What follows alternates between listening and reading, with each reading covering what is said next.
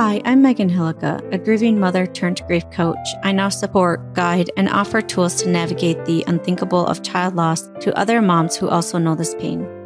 I help you go from empty, lost, and broken to learning to carry your grief and live alongside it. If there's one thing I want you to see, it's hope. Hope that there's life after loss, hope that there's so much more for you, and encouragement that you're normal. All of this is possible along with never forgetting or moving on from your baby or child. I'm holding on to hope for you until you are ready to hold it yourself. Welcome to Grieving Moms Podcast.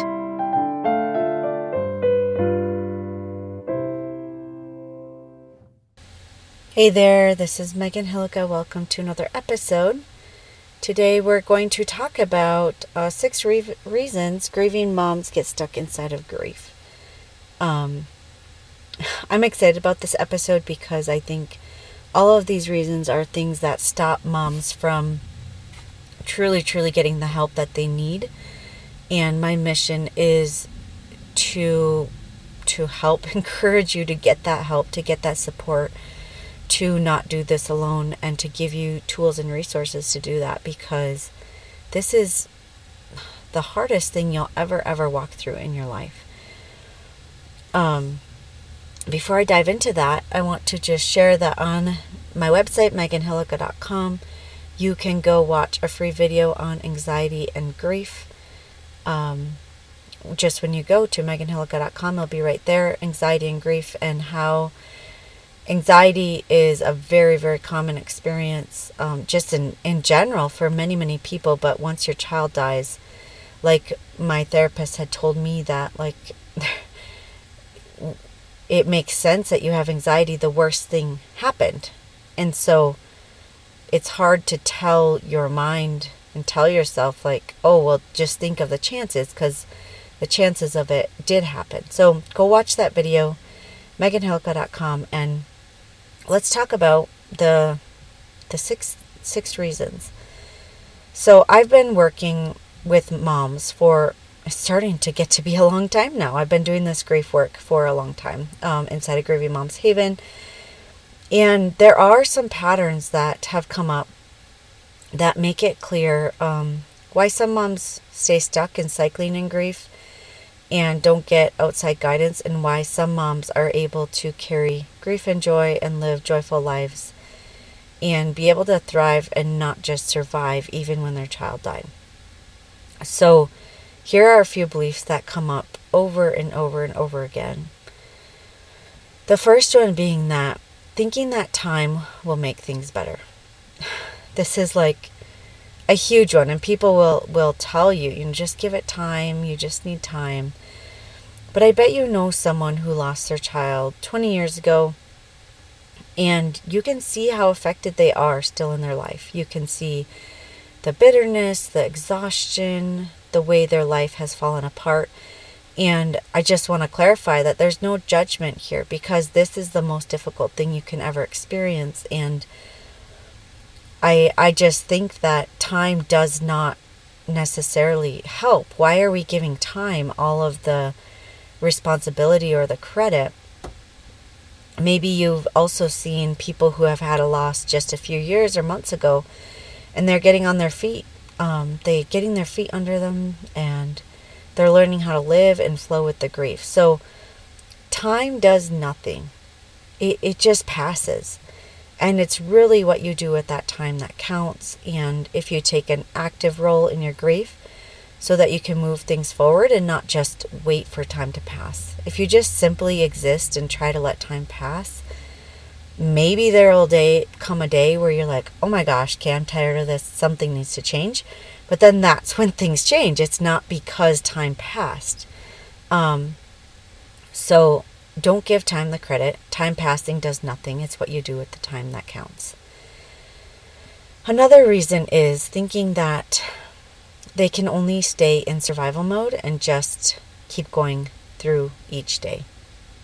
So often we think that death and grief means survival mode and there's nothing to be done. But it doesn't mean survival mode forever and just trying to get through the day by yourself when you bring in other guidance or tools, resources, support outside of yourself, like Grieving Moms Haven, you can step out of survival mode and into being, processing, and moving through grief mode. And the thing with survival mode is think of it like you're on a hamster wheel. You just can't get off. You're just you're just going through the next thing, the next thing, the next thing. You have no room, no space, nothing there's there's nothing else to do besides do the next thing and you're just your body is in a survival mode. Your body is starting to fall apart because it's so stressed out. You have no room for anything in your life. And so when you step out of survival mode, when you are in survival mode, it's almost even more critical that you get outside guidance and support so that you can get off that hamster wheel. Having somebody help you off the hamster wheel. And when you get out of survival mode, you have more space, more room to do what you need to do because you have that support and space that helps you move forward. Um, another thing that can happen is thinking that talk therapy is the only thing that can help them. And I've talked a lot about um, stop talking, start feeling. You need to learn how to feel your emotions. That talking will only get you so far. And I love that tools and resources and getting help and not doing this by yourself has become a lot more mainstream and common. Um, but there is just a lot about talk therapy that I don't think is helpful or useful in always. Um, like again, you probably know somebody who has gone to therapy for 20 years and they still seem to not be getting any better. Um, I think that when you hit that kind of plateau where you're just going and going and going for years and years and years, um, it just is like, hey, is there something else that can be done? Is this the only way? Um, I just have also found that the bottom up approach in processing emotions, and then now with rapid resolution therapy, it is just not something that needs to take 20 years. It really is not something that needs to take that much time or energy or effort for that many years. Um, so, yeah, I think it's just, it's really helpful to learn how to feel. And um, I've also talked with many moms who have also felt like going to talk therapy just felt like they're just going over and over and over their past again and again and again without like where am i going how do i learn how to live with this how do i integrate this into my life how do I learn how to move forward while carrying my child with me? Um, or do I just keep spinning and cycling here in this pain, in this grief, in this story over and over again? So I I am not uh, minimizing the horror that anybody has experienced, um, but just that sometimes you come in in a different way to your body to help with healing and supporting it. Another reason is that, um, especially I think doctors push this on people that a medication is something that you need after like they'll be like oh you're you're still not feeling good after a month well there's something wrong with you so then people start to use medication without dealing with the issue and treating a lot of doctors treat grief as an illness or disorder. And you cannot just keep putting a band aid on the problem. While there's nothing wrong with using medication to be able to function every day, the bottom line is grief is not a disorder or a disease. You cannot medicate away grief. You have to feel it you have to process it and move through it. Using medication for grief is a way of numbing it and just kicking the can down the road. If you're using medication to support you right now, great. Then you can combine it with tools and resources like Grieving Moms Haven to assist you in functioning without medication in the future. So there's a time and a place for it, but when it becomes the the thing that that's the only thing you do without trying to support your body or your mind in other ways, um, it just becomes this again another hamster wheel of like you can't get off this this thing with with medication. Um, I asked on my Instagram, and this is something I've come across a lot too, is can trauma be healed? And a lot of people said no, they don't believe trauma can be healed. And when you are living in the experience of trauma, it is a very out of control experience. It is so scary. It's so, everything feels so out of control. And I can give many examples in how my trauma doesn't show up anymore. So, for example, I used to not let my babies sleep out of my sight um, because I was so scared. I needed to monitor them. I checked on them every five minutes. I panicked when they're out of sight for five minutes. For like when we would drive home from my mom and dad's, which was like a half an hour from our house, we probably had to stop five to ten times. I don't know. Stop, pull over. We had to turn all the lights on so I could look at each of our kids and make sure that they're all breathing and they're all fine. Like literally it it was a huge deal in our life. It messed up a lot in our life, this trauma. And now I literally have none of that. It does not even cross my mind. We drive in the car. I am not at all concerned about my kids in the back. I do not, you know, they're sleeping even though Aria died in her sleep. I'm not concerned about my kids sleeping. I let them sleep. It's amazing. I'm happy when they're sleeping. And before it was a huge stress. I hated when my kids went to bed. And I just I share this because I want you to know that what you're experiencing is horrific and horrible and it also doesn't need to continue to happen. It, you do not need to continue living this way. Trauma can absolutely be healed, and the triggers and the panic attacks and the flashbacks are not something you need to continue to suffer with. I, I hope you of any of these that I share, I hope you hear this the most because trauma is horrific to live with and it truly can be healed. It truly can be cleared and processed so that it's not even a thing. Which I know sounds crazy because you're like I I can't imagine anything different because this is what my life is, but it can be different. And the last one I wanted to talk about and share is that people will say that grief never gets better. A lot of people will say it never gets easier, it never changes. And if I were to hear that, you know, when Aria died, it would have been very hopeless for me. I needed to know that it could get better. I looked for other moms who were able to live, able to function, who had joy. I needed that kind of encouragement and kind of light in my life because if people told me it would never get better, I'm like, I'm 23. Now I'm going to live the rest of my life in this horror, in this pain, in this hopelessness. What am I supposed to do? I have other kids, I have a husband, I have a family, I have a whole life ahead of me, and it's just going to not get better than this. I was living a horrific nightmare. And when I think about my life at that time, um, this is what it looked like. I wasn't sleeping at night. I didn't sleep for many months straight.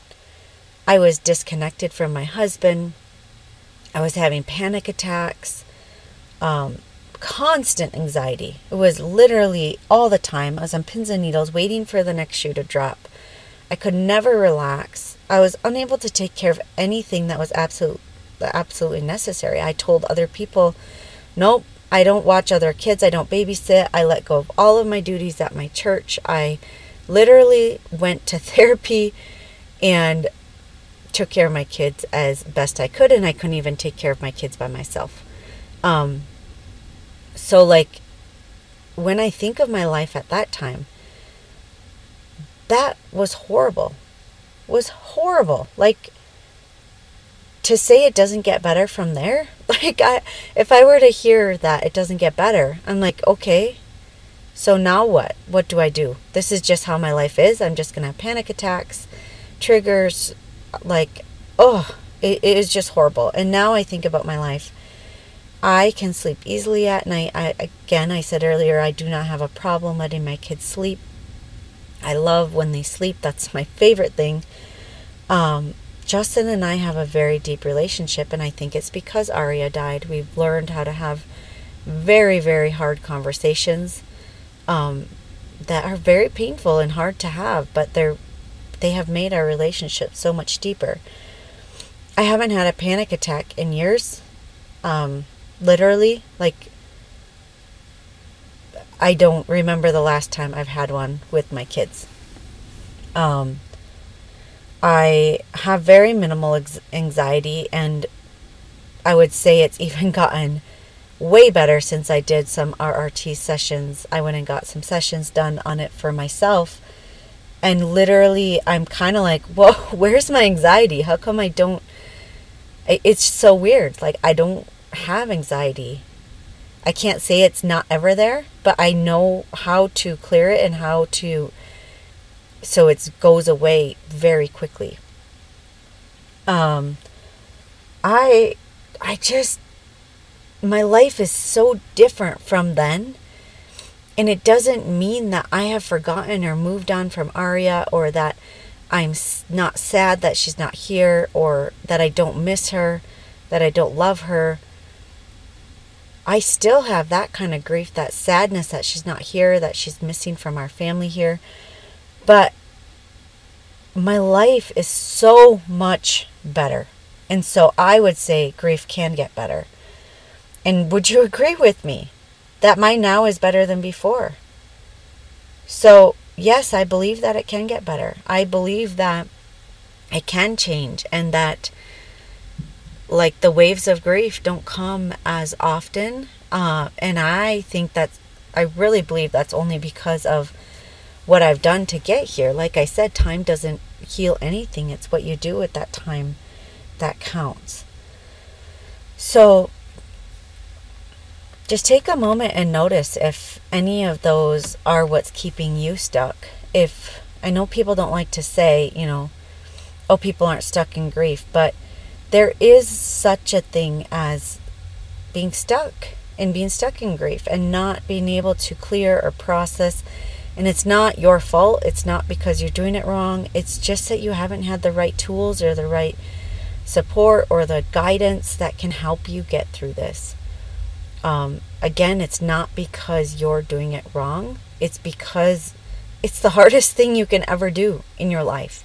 And here's a few ideas and thoughts that might be keeping you there. And as always, um, feel free to message me on Instagram, Cultivated Family and reach out. And again, you can go watch that video on anxiety and grief on meganhillukka.com. I always love to hear from you and connect with you. And take care. Bye bye. If you like this podcast and have found it helpful, I want to invite you to come check out Grieving Moms Haven. This is my monthly community for grieving moms where you can learn positive coping mechanisms, find a safe space with others who understand, and learn lifelong skills that support you as you learn how to carry this weight of grief in your life. There are group coaching calls where we do guided meditations, tapping meditations, breath work, and just talk, knowing that everyone in the group is also walking the path of child loss. You can come check out Grieving Moms Haven at www.grievingmomshaven.com.